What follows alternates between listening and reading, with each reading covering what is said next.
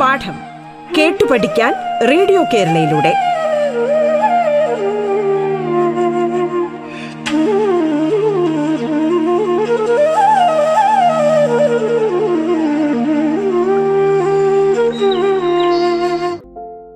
നമസ്കാരം.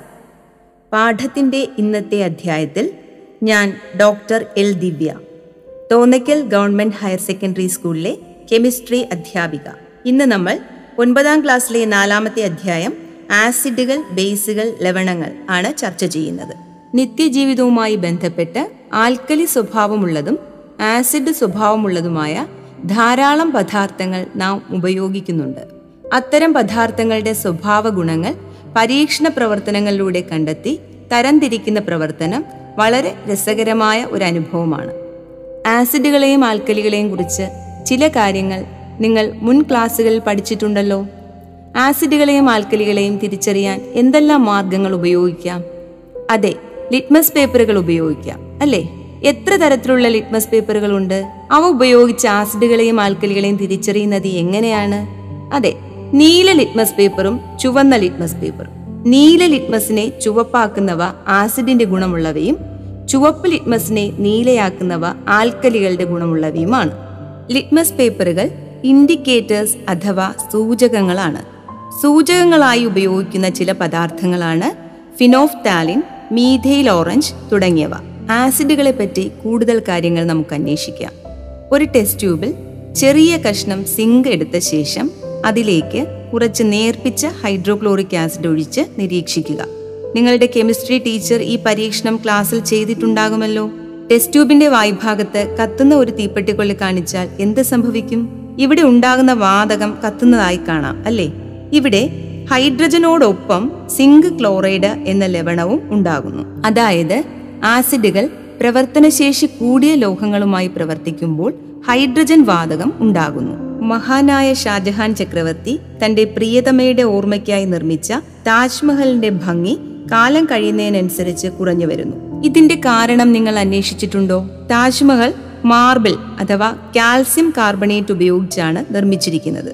ആസിഡുകൾ calcium carbonate, magnesium carbonate, sodium carbonate തുടങ്ങിയ കാർബണേറ്റ് ലവണങ്ങളുമായി പ്രവർത്തിക്കുന്നു. പ്രവർത്തന ഫലമായി ഉണ്ടാകുന്ന വാതകം ഏതാണ്? അതെ, കാർബൺ ഡൈ ഓക്സൈഡ് ആണ്. കാർബൺ ഡൈ ഓക്സൈഡ് വാതകത്തെ തിരിച്ചറിയുന്നത് എങ്ങനെയാണ്? അതെ, തെളിഞ്ഞ ചുണ്ണാമ്പ് വെള്ളത്തെ പാൽനിറമാക്കുന്ന ഒരു വാതകമാണ് കാർബൺ ഡൈ ഓക്സൈഡ്. അപ്പോൾ ആസിഡുകളുടെ പൊതു സവിശേഷതകൾ നമുക്ക് ഇങ്ങനെ പട്ടികപ്പെടുത്താം. ആസിഡുകൾക്ക് പുളി രുചിയുണ്ട്. നീല ലിറ്റ്മസിനെ ചുവപ്പാക്കുന്നു. കാർബണേറ്റുകളുമായി പ്രവർത്തിച്ച് കാർബൺ ഡൈ ഓക്സൈഡ് വാതകം ഉണ്ടാകുന്നു. മഗ്നീഷ്യം, സിങ്ക് തുടങ്ങിയ പ്രവർത്തനശേഷി കൂടിയ ലോഹങ്ങളുമായി പ്രവർത്തിച്ച് ഹൈഡ്രജൻ വാതകം സ്വതന്ത്രമാക്കുന്നു. ഇനി ആസിഡുകളിലെ പൊതുഘടകം ഏതാണെന്ന് നമുക്ക് പരിശോധിക്കാം. ഹൈഡ്രോക്ലോറിക് ആസിഡിന്റെ രാസസൂത്രം എന്താണ്? H C L.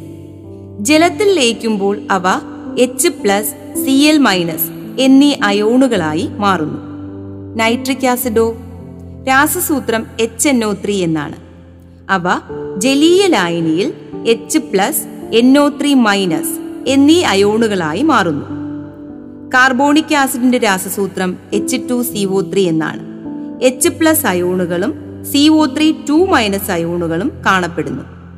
സൾഫ്യൂരിക് ആസിഡിൽ H two S O four, H plus അയോണുകളും S O four two minus അയോണുകളും കാണപ്പെടുന്നു. ഇപ്പോൾ ആസിഡുകളുടെ പൊതുഘടകം ഏതാണെന്ന് മനസ്സിലായില്ലേ? അതായത് ജലീയ ലായനിയിൽ എച്ച് പ്ലസ് അയോണുകളുടെ ഗാഢത വർദ്ധിപ്പിക്കാൻ കഴിയുന്ന പദാർത്ഥങ്ങളാണ് ആസിഡുകൾ.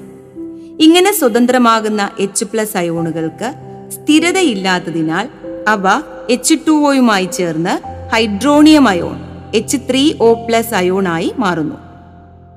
ഒരു ആസിഡിന് പ്രദാനം ചെയ്യാൻ കഴിയുന്ന എച്ച് പ്ലസ് അയോണുകളെ അടിസ്ഥാനപ്പെടുത്തി അവയെ ഏക ബേസിക് ആസിഡുകൾ, monobasic acid, the basic acid, dibasic acid, three basic acid, tribasic acid എന്നിങ്ങനെ തരം തിരിച്ചിരിക്കുന്നു.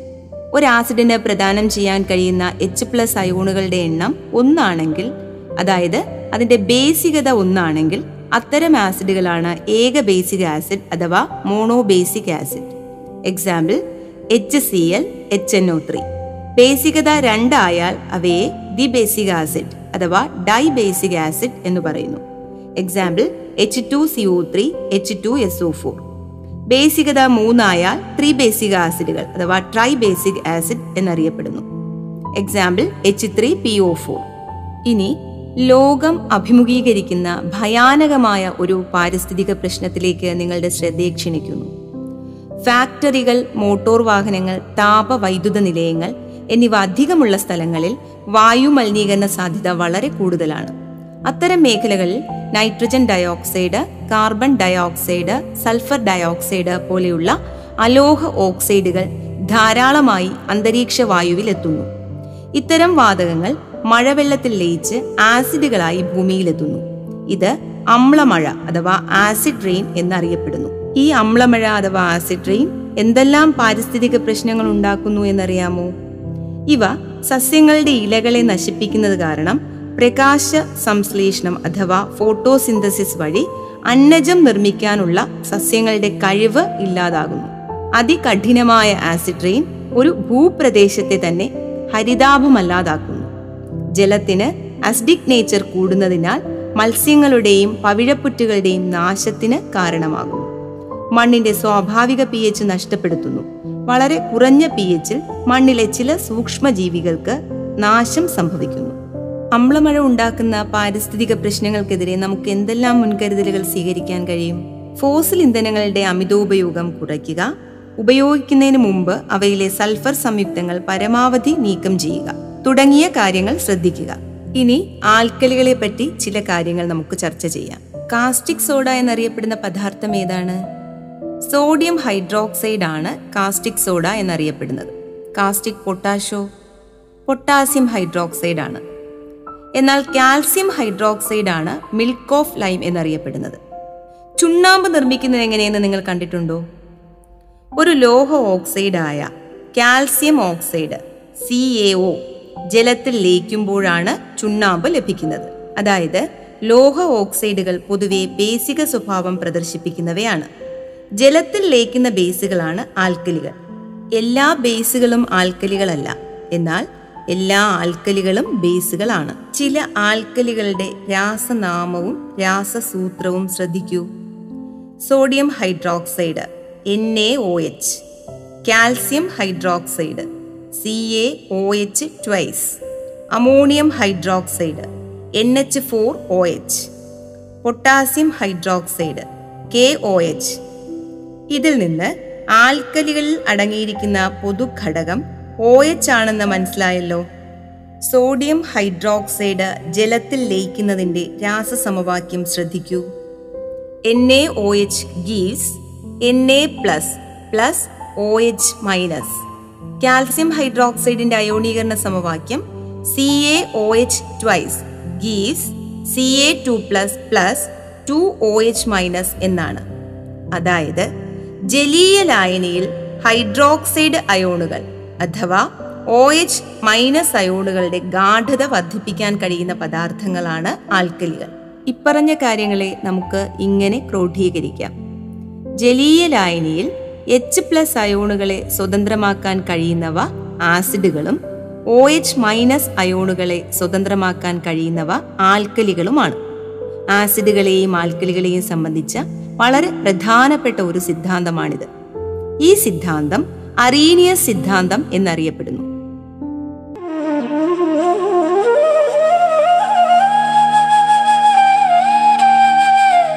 പാഠം കേട്ടു പഠിക്കാൻ റേഡിയോ കേരളയിലൂടെ. പാഠത്തിൽ ഇനി ഇടവേള.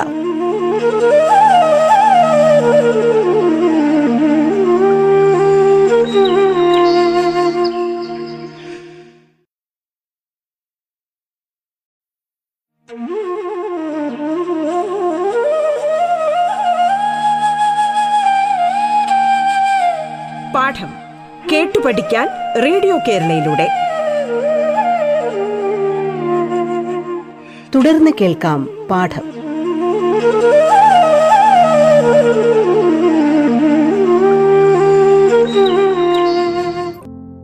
നമ്മുടെ ആമാശയത്തിൽ നടക്കുന്ന ദഹന പ്രവർത്തനങ്ങളെ സഹായിക്കുന്ന ആസിഡ് ഏതാണ്?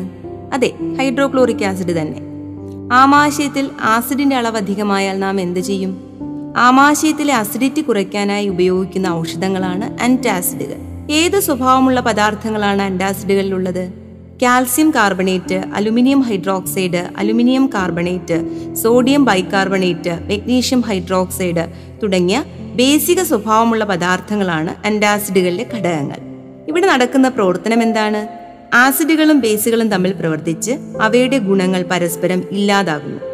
ഇത്തരം പ്രവർത്തനങ്ങളെ നിർവീര്യകരണം അഥവാ ന്യൂട്രലൈസേഷൻ എന്നറിയപ്പെടുന്നു. അസിഡിറ്റി കൂടുതലുള്ള മണ്ണിൽ അസിഡിറ്റി കുറയ്ക്കാനായി കുമ്മായപ്പൊടി വിതറുന്നതിന് പിന്നിലുള്ള ശാസ്ത്രീയ തത്വവും ഇത് തന്നെയാണ്. മണ്ണിൽ ആൽക്കലി സ്വഭാവം കൂടുന്ന സന്ദർഭങ്ങളിൽ ആസിഡ് സ്വഭാവമുള്ള പദാർത്ഥങ്ങളും ചേർത്ത് കൊടുക്കാറുണ്ട്. അതായത് കാർഷിക വിളകൾക്ക് മണ്ണിന്റെ പി എച്ച് ഒരു പ്രധാന ഘടകമാണ്. ചില വിളകൾക്ക് ആസിഡ് സ്വഭാവമുള്ള മണ്ണാണ് യോജിച്ചതെങ്കിൽ മറ്റു ചിലതിന് ബേസിക സ്വഭാവമുള്ള മണ്ണാണ് യോജിച്ചത്. ഇതിനായി ശാസ്ത്രീയമായി മണ്ണ് പരിശോധിക്കേണ്ടി വരുമല്ലോ. ഇതെങ്ങനെയാണ് ചെയ്യുന്നതെന്ന് നമുക്ക് നോക്കാം.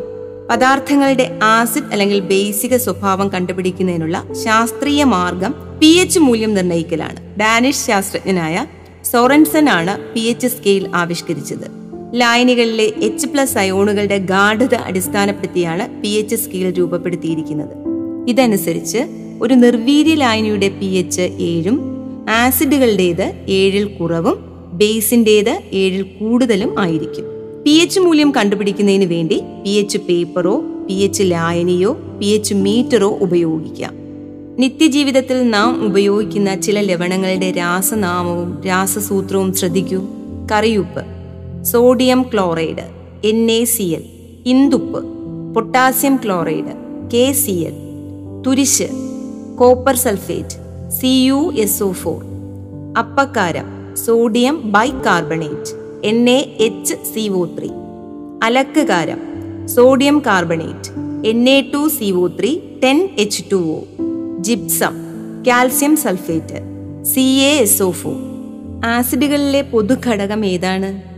ആൽക്കലികളിലേതോ? അങ്ങനെയാണെങ്കിൽ ആസിഡുകളും ആൽക്കലികളും തമ്മിൽ പ്രവർത്തിക്കുമ്പോൾ ഈ പൊതുഘടകങ്ങൾ പ്രവർത്തിച്ചുണ്ടാകുന്ന പദാർത്ഥം ഏതാണ്? എച്ച് ടു ഒ ആണ് അല്ലേ.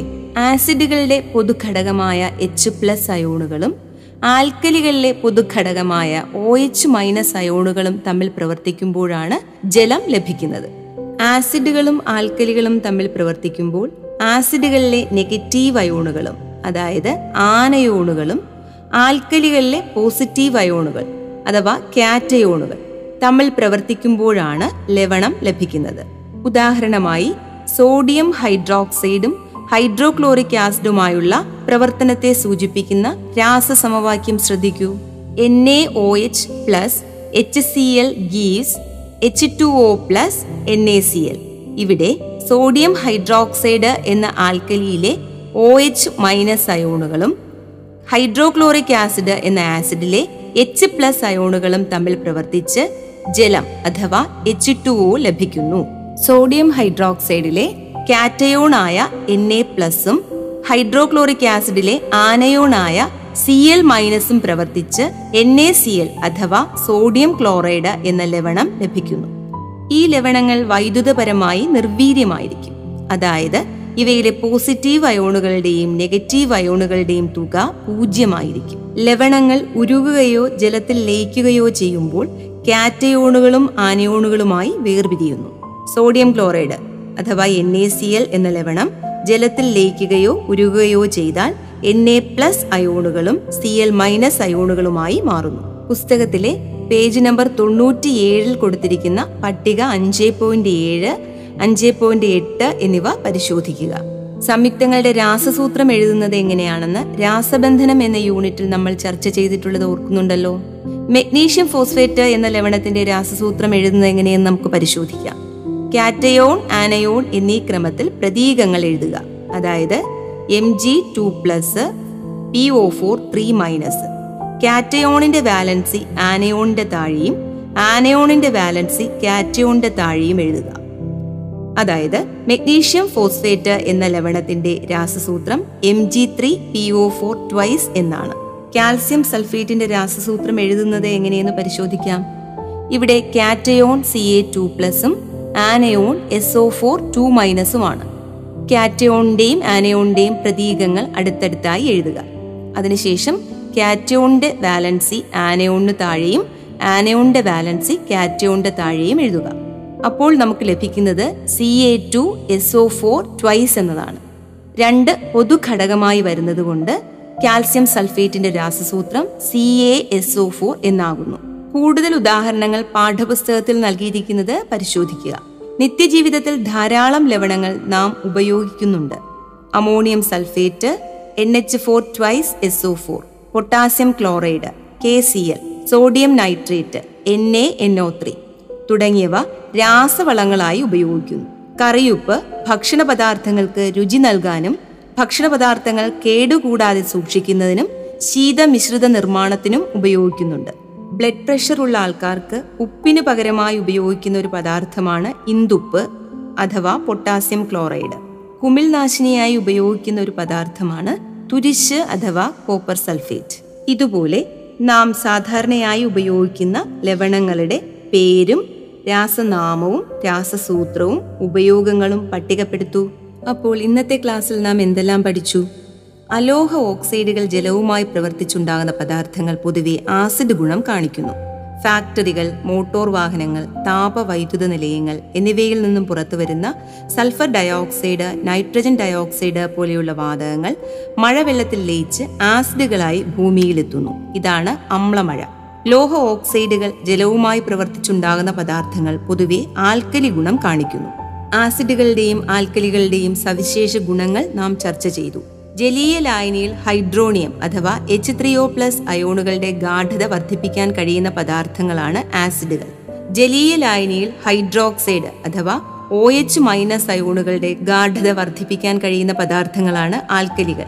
ആസിഡുകളും ആൽക്കലികളും തമ്മിൽ പ്രവർത്തിച്ച് അവയുടെ ഗുണങ്ങൾ പരസ്പരം ഇല്ലാതെയാകുന്നു. പദാർത്ഥങ്ങളുടെ ആസിഡ് സ്വഭാവം കണ്ടുപിടിക്കുന്നതിന്റെ ശാസ്ത്രീയമായ മാർഗമാണ് പി എച്ച് മൂല്യം നിർണ്ണയിക്കൽ. വിവിധ പദാർത്ഥങ്ങളുടെ പി എച്ച് മൂല്യവും നിത്യജീവിതത്തിൽ അവ കണ്ടെത്തുന്നതിന്റെ പ്രാധാന്യവും നാം ചർച്ച ചെയ്തു കഴിഞ്ഞു. ആസിഡും ആൽക്കലിയും പൂർണ്ണമായി പ്രവർത്തിച്ച് ജലവും ലവണവും ഉണ്ടാകുന്ന പ്രവർത്തനമാണ് നിർവീര്യീകരണം അഥവാ ന്യൂട്രലൈസേഷൻ. ലവണങ്ങൾ അയോണിക സംയുക്തങ്ങളാണ്.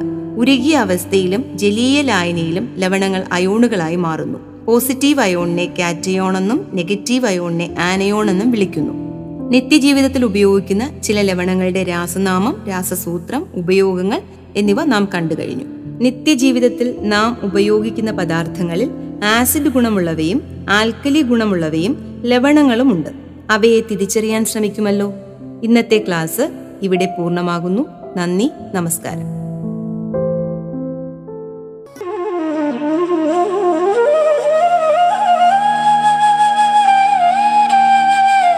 പാഠം കേട്ടു പഠിക്കാൻ റേഡിയോ കേരളയിലൂടെ പാഠത്തിന്റെ ഇന്നത്തെ അധ്യായം പൂർണ്ണമാകുന്നു. ഇനി അടുത്ത ദിവസം കേൾക്കാം. നമസ്കാരം.